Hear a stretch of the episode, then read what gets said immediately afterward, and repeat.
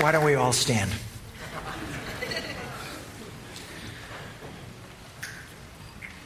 There was a message preached in 1976 by S.M. Lockridge called That's My King. Let's look at the Word of God. Luke chapter 24.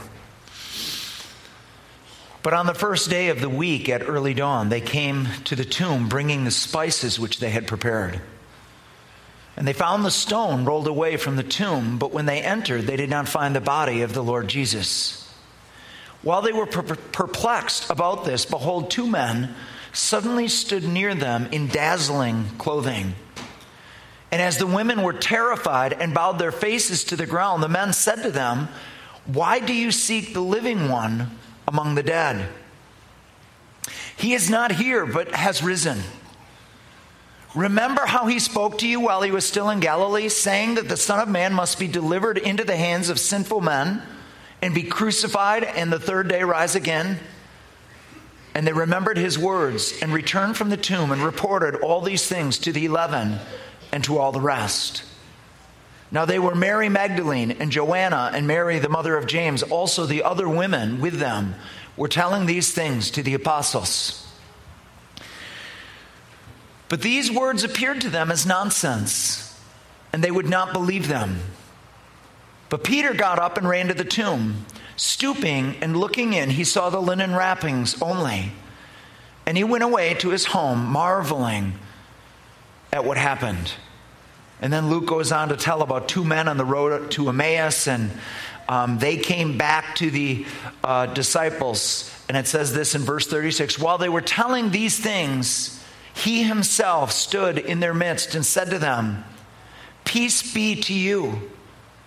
But they were startled and frightened and thought that they were seeing a spirit. And he said to them, Why are you troubled and why do doubts arise in your hearts? See my hands and my feet, that it is I myself. Touch me and see, for a spirit does not have flesh and bones, as you see that I have. And when he had said this, he showed them his hands and his feet. While they still could not believe it because of their joy and amazement, he said to them, Have you anything here to eat? They gave him a piece of a broiled fish, and he took it and ate it before them. Now he said to them, These are my words which I spoke to you while I was still with you, that all things which are written about me in the law of Moses and the prophets and the Psalms must be fulfilled. Then he opened their minds to understand the scriptures, and he said to them, Thus it is written that the Christ would suffer and rise again from the dead the third day and that repentance for forgiveness of sins would be proclaimed in his name to all the nations. Beginning from Jerusalem, you are witnesses of these things, and behold, I am sending forth the promise of my Father upon you, but you are to stay in the city until you are clothed with power from on high. Would you pray with me, please? Lord, thank you. Lord, just as all of our baptismal candidates were all hidden behind the cross. Would you hide me behind the cross that we might hear you, see you, and be able to respond to you today? Please, God, we ask in Jesus' name. Amen. Amen. Amen. You may be seated. So, the title of the message today is The Resurrection. And I only have two points. Point one is its truth.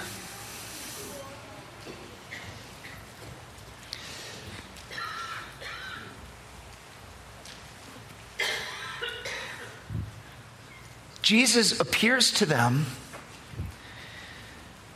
and he says these words Why are doubts arising in your heart?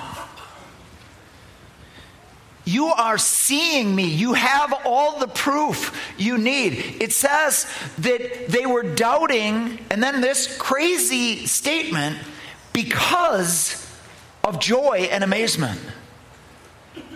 What is, what is that?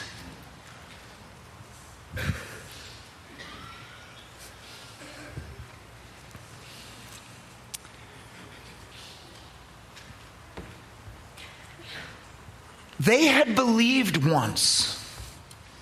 They had put their trust in him. They allowed their hearts to have hope, to believe that good and God would triumph over the evil in their lives. But then they saw the cross. They witnessed the trial of the Pharisees. They witnessed the, the mechanisms and manipulations of man, and it ended exactly how things usually end with evil triumphing and this horror story of all of their hope dying on the cross.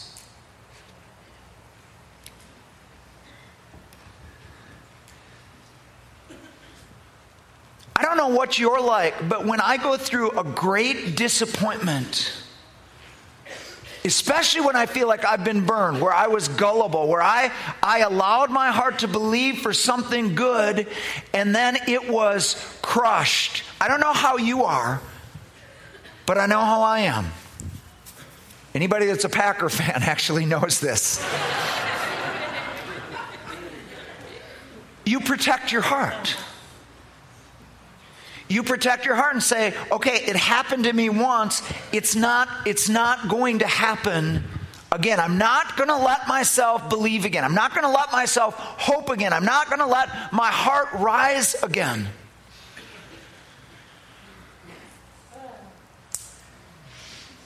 And we take on this guard called cynicism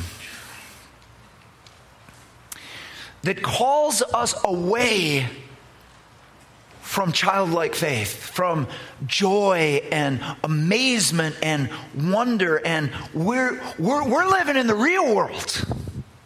And we're not, we're not going to be drawn in, we're not going to be taken in again. And I believe these guys all hardened their hearts after the cross. They, they, were, they were tough. And so, even though they have got evidence right in front of their eyes, they are struggling. It's called worldview. Whatever your world, worldview is just your lens that you see everything through. And when you have cynicism as your worldview, it's very hard to believe.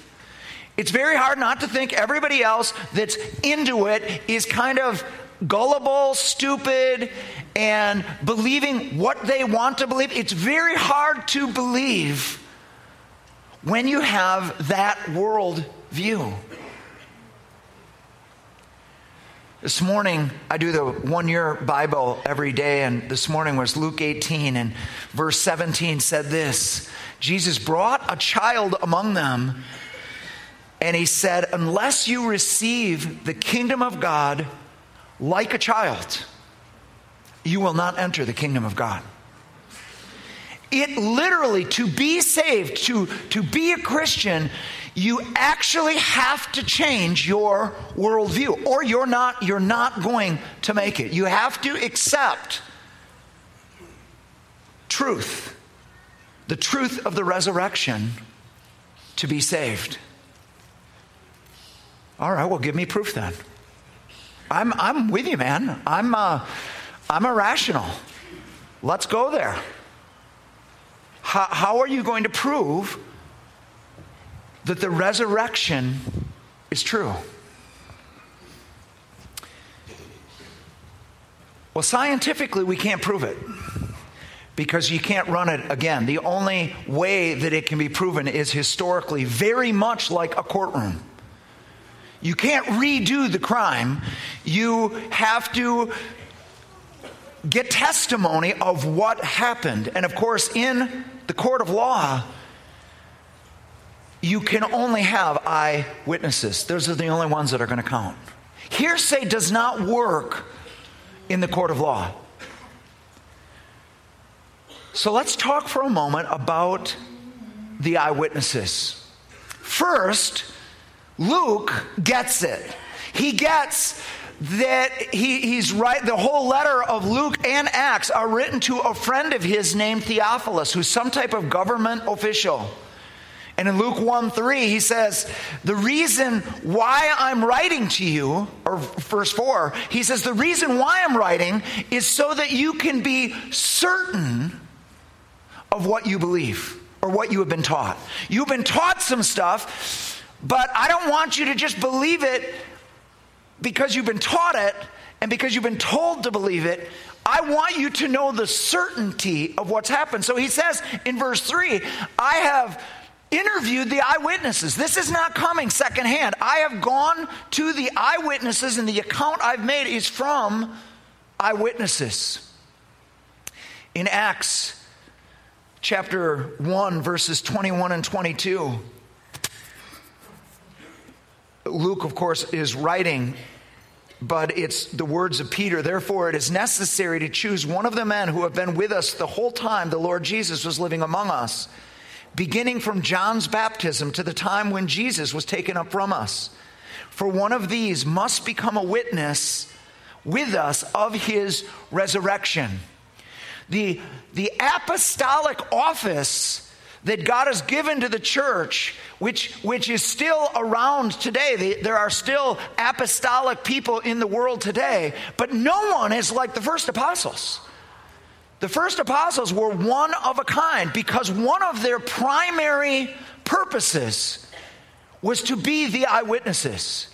That they would be the ones that would hold the witness. These would be the ones that would carry the story and not change the story. And that's why they had to be there right from the beginning, all the way through the resurrection, because they were serving as eyewitnesses.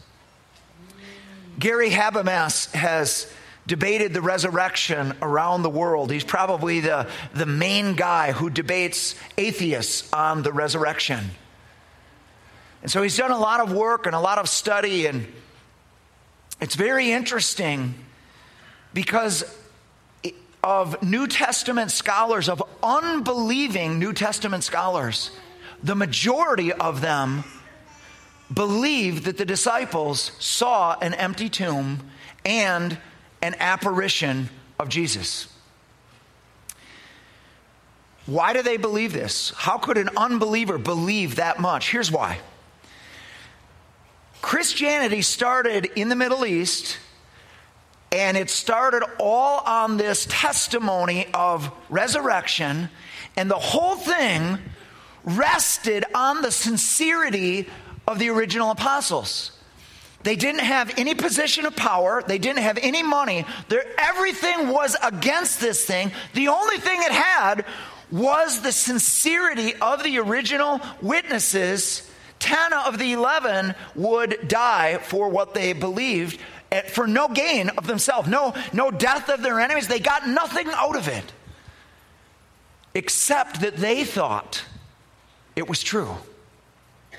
And to get to resurrection, you can't just have an apparition. You have to see an empty tomb. You would never believe in that day apparitions of somebody that had died that you that they were alive in another place and you would see them in your dream or have a have a mysterious visitation um, you would never conclude that that person was raised from the dead unless you saw the empty tomb and had this experience the apostles, the first eyewitnesses, and then the second eyewitnesses that are very significant for us today are the women. The Bible says that Peter, in Luke here, Peter ran back, and you really got to put all four gospels together to get the whole story. Peter ran back to the tomb and looked in. Well, John tells us he didn't go alone.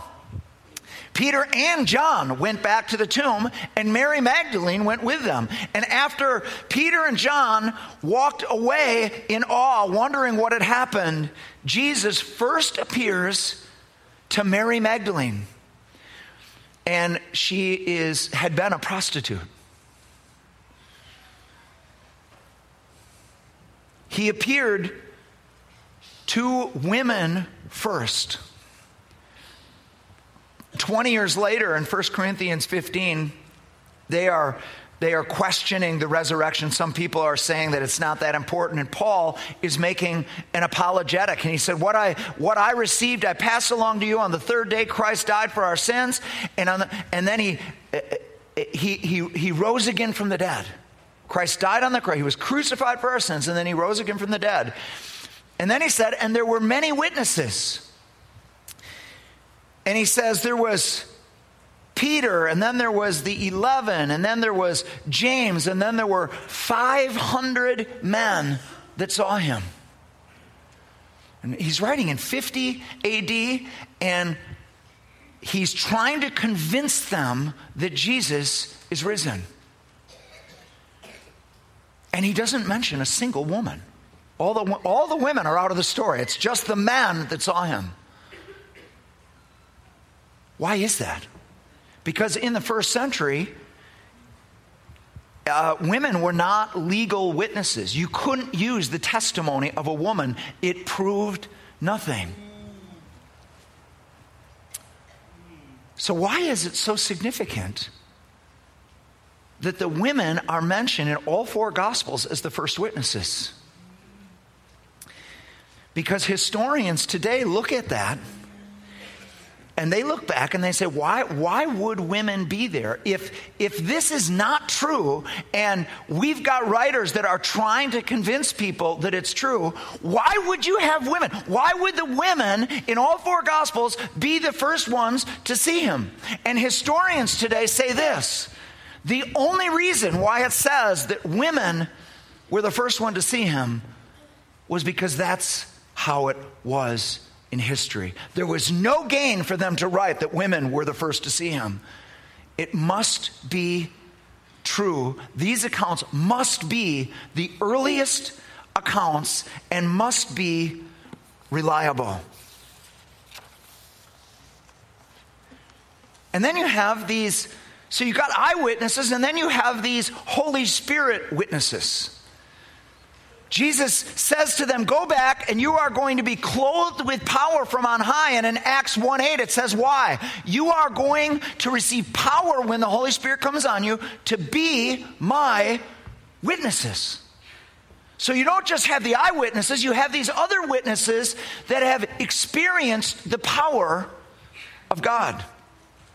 So this year at our church, we're doing every service, we're doing a, a story, a Holy Spirit witness story of somebody's life that was transformed. And today we did baptisms, so we're not doing an official testimony, but we've, we've had testimony after testimony after testimony of lives changed by the power of God, by the risen Christ. So a couple weeks ago, I received an email from a man, and he starts out by saying, Nobody probably wants to hear my testimony. But I'm just, he said, I, am a huge introvert and I just feel like I need to tell somebody what has happened to me. So I emailed him back this week and said, Could I read a little of your testimony? Let me read it to you. My parents forced me to get confirmed, and from that point, I think I was 17 Till a few months ago, I'm 28 now. I never stepped foot in a church again. Over the years, I grew more angry with the church. As I started to see how the world really is with all the violence and hatred, I couldn't understand why God would let this happen. From an angry childhood to an angrier teenager to a very angry adult, I had a lot of pain in my heart. I was never some aggressive, violent person, but on the inside, I was just angry at everything. The past year of my life has been horrible for me. I have a daughter who's three, and last June I found out her mother was cheating on me. We lived together for three years and had plans to buy a house and get married. I was humiliated, destroyed, and even more angry than ever. I started drinking a lot and basically just falling apart. I have a friend that's a Marine and deeply religious.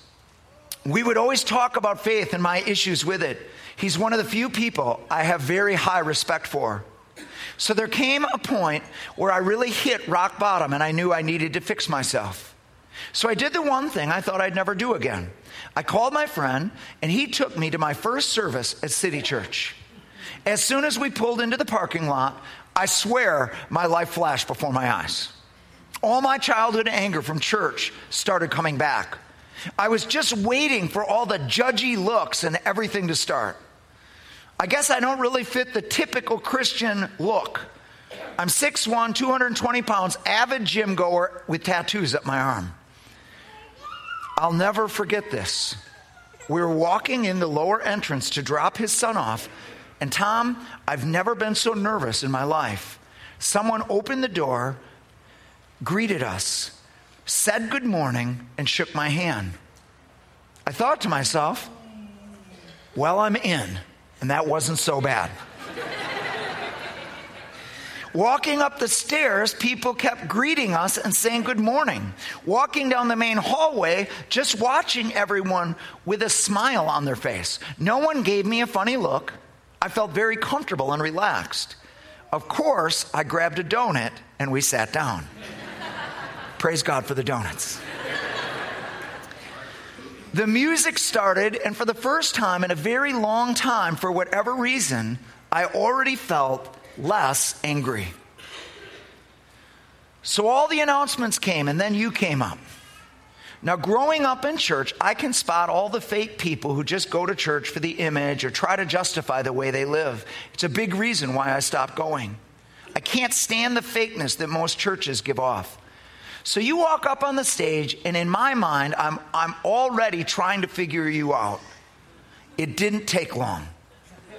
Honestly, I was blown away. I've been trying to remember which verses you were reading that day. It was from Romans. But all I remember is looking at my friend Pat and saying, I really think God is talking to me today. It's just so s- spot to what was going on in my life to how I was feeling, to how I was acting, and how I should fix it. I spent 11 years out of a church, and the first day back, it couldn't have been more of a direct punch. It was as if God was saying, I'm here for you. I have now since moved on with my life from all that. I wake up in the mornings happy. I no longer feel angry on the inside, even towards people that have hurt me. I've learned the value of forgiveness, and I can honestly say you in the church have saved my life. I really don't know where I would be right now if I didn't go that day. Not sure if my story is good enough to share or whatever, but I just wanted to say thank you to you. I'm a very introverted person and never thought I'd be emailing you any of this. Thank you.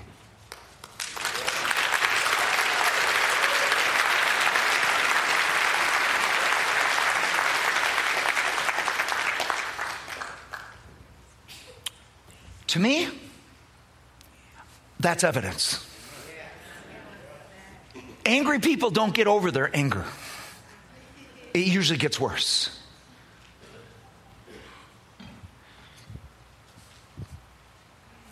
So there's a movie out right now called The Case for Christ. It's the story of Lee Strobel. Lee Strobel was the legal reporter for the Chicago Tribune in 1980. He was a confirmed atheist. Uh, he had a wife, they had a daughter, she was pregnant with their second one, and then something horrible happened to her. She became a Christian. she became a Christian, and it was all about Jesus and all about going to church. And would he come and see her be baptized? And he was so angry and so upset and just made her life miserable. But he had this Christian friend that was also a reporter at the Chicago Tribune. And he, he started venting to him about how he did not marry her like this and he couldn't stay with her like this. And, and, and he needed to get his wife out of this thing. She's crazy. Jesus, Jesus, Jesus. She's crazy. And his friend said this Well, if you want to get her out, what you're going to have to do is disprove Christianity. And he's like, Well, how would I do that? He said, His friend, who's a Christian, says, Christianity is all based on the resurrection. If you disprove the resurrection, Paul says the whole thing's not true. If the resurrection's not true, then we're still in our sins, then we're, we're actually of most men to be pitied because the whole thing is a lie. You just need to disprove the resurrection. He said, but there, there's eyewitnesses. There's within a month of the resurrection, there's, there's over 500 eyewitnesses. And and of course, eyewitnesses are everything to a legal reporter. And uh, so he decides that the first tact he is going to take is how do we know there were eyewitnesses? How do we know the manuscripts that say there were eyewitnesses are true? So he he goes over the he, he finds a, a, a manuscript guy and says, How do we know the New Testament is reliable? And and this guy's like, of all the ancient works, the, the most validated is like the Iliad, and it's got there's 200 ancient copies, and, and they're 600 years after the fact. He said, for the New Testament, we don't have 200 copies, ancient copies. We have over 10,000 ancient copies. And, and 4,300 of them are in the, within 200 years. And, he, and then he pulls out this, this guy that he goes to, pulls out this little strip that he's got all framed. He says, This piece from John was found in 125 AD in Egypt. It is absolute proof that all of the manuscripts, that the original, the autograph copies were in the first century. No question. So then he decides okay, that's not that. I, am not going to get it that way. So, that, so they saw something. They saw an apparition. So he, they, they, these 500 witnesses all saw an apparition at the same time. They saw something. There was emotion that was created, and so he goes to this psychologist that is um, an, an agnostic, and he explains the whole thing, and he says I think these guys saw an apparition. And she said, she said, Lee, it breaks all of the rules. If 500 people saw the same thing at the same time, she said that would be a greater miracle than the resurrection itself. It's, it, didn't, it didn't happen, couldn't happen. So he comes back to his office and he's, and he's just horrible to his wife through all this. And he keeps threatening that he's going to leave her. And, and then he gets another theory. Jesus never died. And he's like, this is what the Muslims believe. That Jesus, it looked like he died, but he didn't really die on that cross. And so he flies out to California, this medical institute, and, and he finds this guy. Sure enough, guy is a brilliant doctor and an expert on specifically on the crucifixion. And he explains medically what happened and the blood and the water coming out and all the blood that Jesus had lost. And they know what he died from. And he explains it all in medical terms. And, and he says, do you, do you believe in the, in the medical journal of science? And he's like, Well, yeah, that's the, that's the top one. And, and he reads this article from them that says that Jesus died on the cross. He comes back, and now he's just ranting at his friend. The, the, the reporter, and, and he's so upset and the, the friend says, Listen, dude, it's time to man up. This is what reporters do. You, you don't get to have your own agenda. You went after, you tried to disprove this thing. Now you need to be man enough to write what you actually found. And he goes down and he looks at, he's got this room where he's got all the stuff that he's found on the resurrection. And he has this epiphany and he comes back to his wife that night and says, uh, I- I'm, I'm in. I'm in. She doesn't know that he's been doing this. He just goes to work and he's been gone long hours and he's been on these trips. She doesn't know what he's doing. He explains the whole process. And he says this to her He says, Honey, the greatest proof of the resurrection was not all of these facts I found. The greatest proof is that you have just kept loving me through all of this.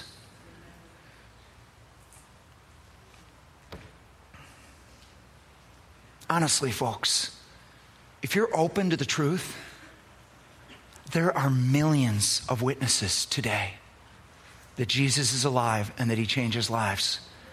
Just have the courage to, to look for it and have the willingness to drop your cynicism. I know it seems like it's too good to be true. This is the one thing that is, it's, it seems like it's too good to be true, but it is true. So, secondly, the implications. And I promise this is my last point. Jesus said, It is written that Christ would suffer and rise on the third day, and that the forgiveness of sins would be preached in his names his name. This is the gospel. Paul says what i received i pass on to you. The basics that christ was crucified for our sins and on the third day rose again from the dead. Why did Jesus die for our sins? Why would Jesus have to die for our sins? If God is a loving God, why couldn't God just forgive our sins? The Bible says that God's throne is established through justice and righteousness. God's throne, that is His rule. His rule for all eternity is established in justice and righteousness. When mankind sinned, God had ordained that the wages of sin was death. For God to arbitrarily forgive sin would be to set aside his justice and his righteousness, to set aside who he is as God. Love, God's love and God's justice meet together on the cross. We could not save ourselves. We are not good enough to save ourselves. We could never be religious enough to save ourselves.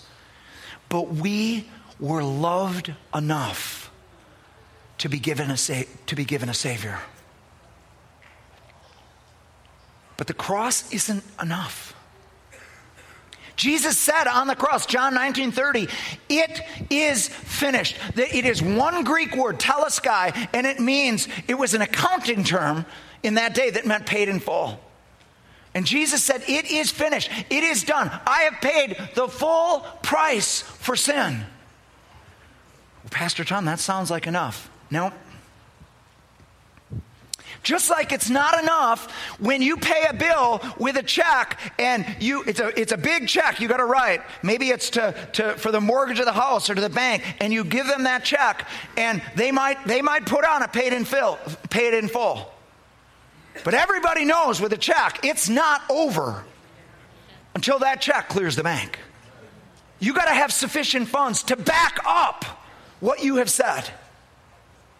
See, the resurrection is the evidence, it is the proof that God gave mankind that Jesus is who he said he was. Jesus, Jesus said before Abraham was, I am. They knew exactly what he was saying. They picked up stones to stone him. He said, Which one of my works are you stoning me for? And they said, None of your works, but because you, being a man, claim to be God. That's why we're stoning you. Guys, it is too much to believe that one man could die for all the other people in the world and all the sins of the world.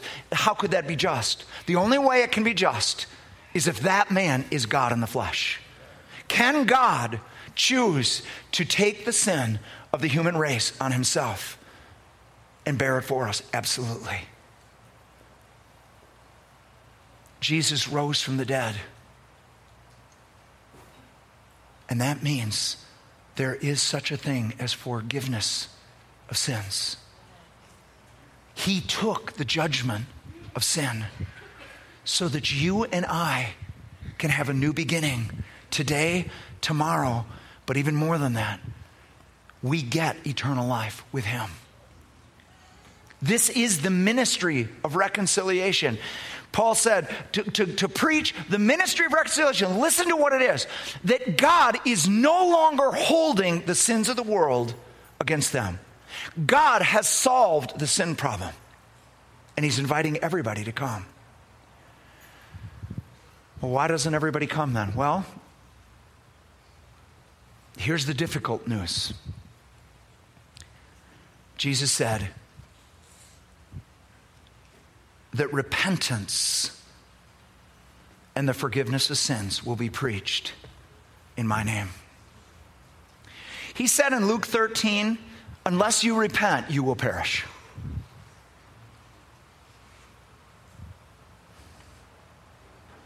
There is no forgiveness without repentance. This is a, this is a tough word for Americans.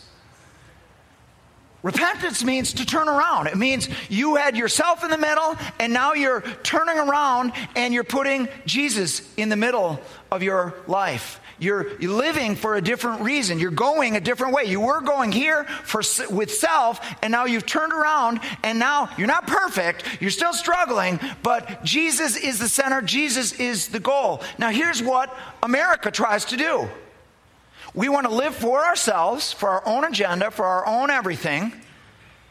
And then we want to add a little Jesus on. Because we want to go to heaven when we die. We just don't want to live for heaven right now. And so we tag on religion and we'll say the prayer and we'll even dunk. If you need me to dunk, I'll dunk. and Jesus said, Many are going to come to me in that day and they're going to say, Lord, Lord, but they're not going to make it in because they just kept doing lawlessness. They just kept living for themselves. They didn't really ever repent. So it would be really, it would be really unkind for me to not give you the full message of repentance. But uh, because I'm a logic guy, I want to understand why, why is God demanding, if Jesus has already died for me, why is he demanding that I repent? I, and I'm, I, I, want us to, I want to, I want to help you understand why this is so important to God. So here we are. This is uh, Philippians 2, 6 through 11. Although he existed in the form of God, speaking of Jesus, did not regard equality with God a thing to be grasped, but emptied himself, taking the form of a bondservant and being made in the likeness of men. Being found in appearance as a man, he humbled himself by becoming obedient to the point of death, even death on a cross. For this reason also, God, the Father, highly exalted him and bestowed on him the name which is above every name so that at the name of Jesus, every knee will bow of those who are in heaven and on earth and under the earth, and that every tongue will confess that Jesus Christ is Lord to the glory of God the Father. So here's why the Father will not forgive without repentance. Jesus and the Father, we have it that, that there was an agreement made before he came. Jesus said, I will prepare a body for me. The blood of goats and calves you did not desire. Make a body for me. I will go. I delight to do your will. I will become one of them. I will lay my life down on the cross. I will give everything. I will suffer for them. I will take the humiliation. I will take the crown of thorns. Father, I love them. You love them. I want to bring them back to you, Father, and I will do this for them. None of them are going to have to follow. None of them are going to have to believe. But even, even if they don't, Father, I'm willing to do it for you. I'm willing to do it for one. So Jesus did this for you. Jesus died for you. He came, he, be, he took on flesh for you. So the Father says this if you're willing to do that for them, then here's my promise to you you, you will be the hero of everybody's story. You will, I will demand that you become the center of everybody's story that no one will be their own Savior, that they will need to turn to you, they will need to follow you. And it will be to my glory. If they refuse to follow you, if they refuse to accept you, if they stand in their own righteousness, their own goodness, and want to be their own hero, I, I will, in the end, they will perish. They must turn. And they must choose you. because I have. He, he's, the, he's the producer of the play, and he has cast Jesus as the hero. And I'm sorry, but there's only one hero in this thing, and it's Jesus. So I'm 19 years old. I had grown up in church. I was religious. I was the consummate person that was going my own way, doing my own thing, and trying to get a little religion with it. And somebody shared the gospel with me and shared what Jesus had done for me. And at the end of this illustration, there were, there were two circles.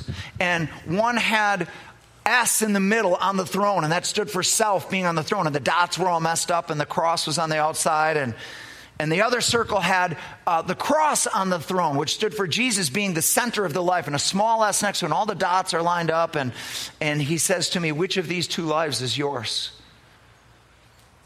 And I knew beyond a shadow of a doubt that self was right smack in the middle of my life. For all my religion, for all of my prayers, I was definitely in the middle of my life. And I knew my life was a mess. I knew the dots were all over the place. So I pointed to that one and he said, Which one do you want it to be? And I pointed to the one with Christ in the middle, and that was, that was the beginning of my Christianity. That was the beginning of repentance. So here's my offer today. Let me tell you a story to close. So, my brother Mike, they got a new. Has anybody noticed these TVs get, keep getting bigger and bigger and more awesome and more awesome? And you know, so they got they got another TV, bigger, better, more whatever. And so they had a 60 inch TV that they were getting rid of. if you can imagine this a 60 inch TV and the projection was from the back, so maybe it wasn't as clear. I don't, I don't, I don't get it. I don't get all of the stuff, but, but they're like, well, how do we, how do we get rid of this? And Angela, um, my sister-in-law, says, oh, that'll be easy. And you just, you just put it out on the curb. And, and I'm going to go to three, she has three Facebook sites if she needs to get rid of something. And here's what she sends out on these three sites. One of them is like the McFarland Market or something. The three sites are this. Here's what she says 60 inch TV that works. Here is the address to pick it up. No questions. There's only one stipulation no questions. So here's what happens she gets barraged with questions. but one guy, one guy understood. If, if I want this, I need to go pick it up. There's, I will not get a response to a question. He didn't bother asking. He got in his car, he went, and he picked up the 60 inch TV. And he's the proud owner of that 60 inch TV now.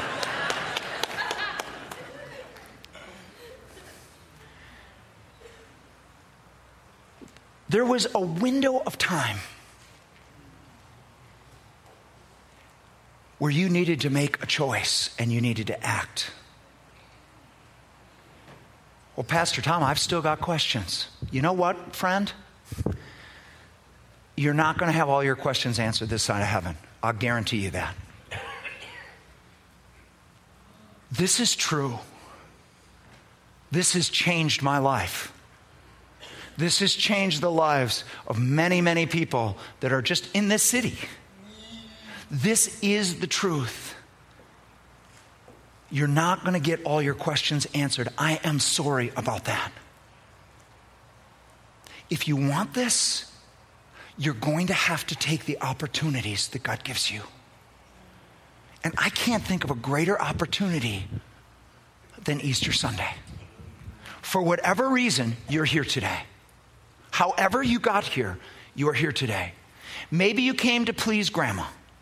Maybe you came because it's Easter and that's what people are supposed to do. Maybe you wanted to just see what it's like. And here you are. Guys, this has nothing to do with about me or about the culture. This is about you and Jesus.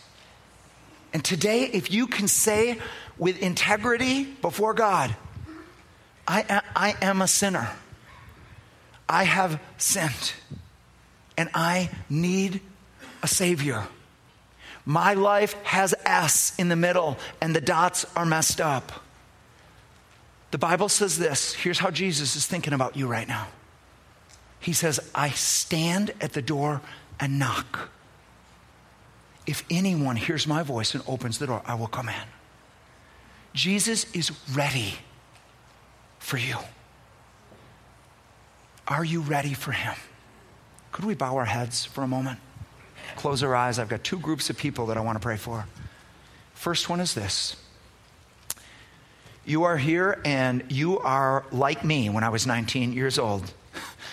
Whatever religion you've had, you know that self is in the middle and that you, you are being called today to repent.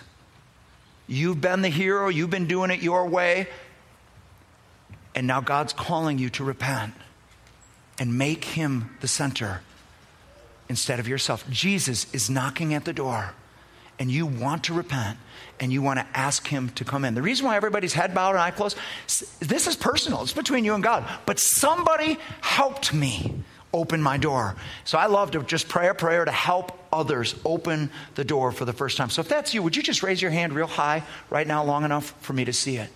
Jesus knock. I see that hand and that hand and that hand. God bless you. Up in the balcony now. I see that hand. Thank you guys. Yep. And then you can put those down. I see that new hand. Yep. You put those down. Anybody else by upraised hand? This is just an amazing opportunity that God has designed for you. Anybody else by upraised hand? Okay, I see that hand. Bless you. If you raised your hand, I got you, sweetheart. Could you just put your hand on your heart right now, if you raised your hand, and pray something like this Lord, thank you for loving me. Thank you for dying on the cross for me. Thank you for bringing me to this church today to hear this message so that I could open my heart to you. Lord, I turn from being my own Savior, from being my own hero. And Jesus, I open the door and say, Come in and save me. Be the center. Be my King. Lord, I believe and I receive by faith right now. In Jesus' name, amen. Guys, if you prayed that prayer for the first time at our Welcome Center, we've got a little booklet called Now What. We would love to give that to you. So that's a free thing. If you've raised your hand today, please stop at the Welcome Center back there and pick up your free copy. Could we all stand together?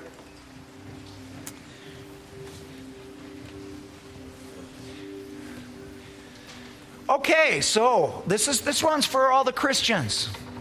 So I learned something about that illustration with you know, Jesus in the middle, and then all the dots are all. I found out that there's actually another circle. There's not just the two circles. I wish it was that cut and dried. It's not. There's another circle where Jesus was on the throne, but somehow self got back up there, and Jesus is a little Jesus. He's, he's in, but the dots are still messed up. Jesus is in. You are a Christian, but somehow priorities have gotten rearranged and you started getting in charge again. This happened to the churches in Revelation. Five of the seven churches, Jesus said, You need to repent. You need to repent again. It's about a month ago. Have you ever woke up in the morning where there's just a cloud on you? And just everything is just bad and you know, one little thing goes wrong and another thing seems to go wrong, and pretty soon everything's just wrong. And I just had this weight on me, and I'm like, God, what's going on with me? And I just, I just feel bad, and I feel bad about everything. And and a little verse was whispered in my mind. Here's the verse. Whoever wishes to save his life will lose it.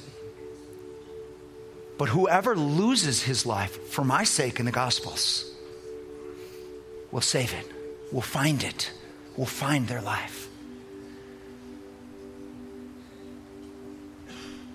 And I realized oh, I'm trying to save my life. I'm trying to live for self protection. I'm trying to evaluate my life based on how am I doing and what am I getting out of it and how happy I am. And, and that's the wrong focus. I need to lose this life. And I need to, I need to die to that and, and die to me being the middle and it all being about my life and my, and I need to let Jesus be glorified. I said, Father, I, I, I just repent. I want Jesus to be the middle. And something, something just came off of me. Do you know how light it is to not have to be the man and to have Jesus be the man? to not have to be the all important person in your life, but even if things don't work out here that well, you know what? They're going to work out really good in heaven, guys. And that's lasting for all eternity. And so it's really an easy thing to just say, God, somehow I got back up on that throne. I, I want to be off again. I want you to take your rightful place. So if that's you, would you just open your arms like this and we're going to pray?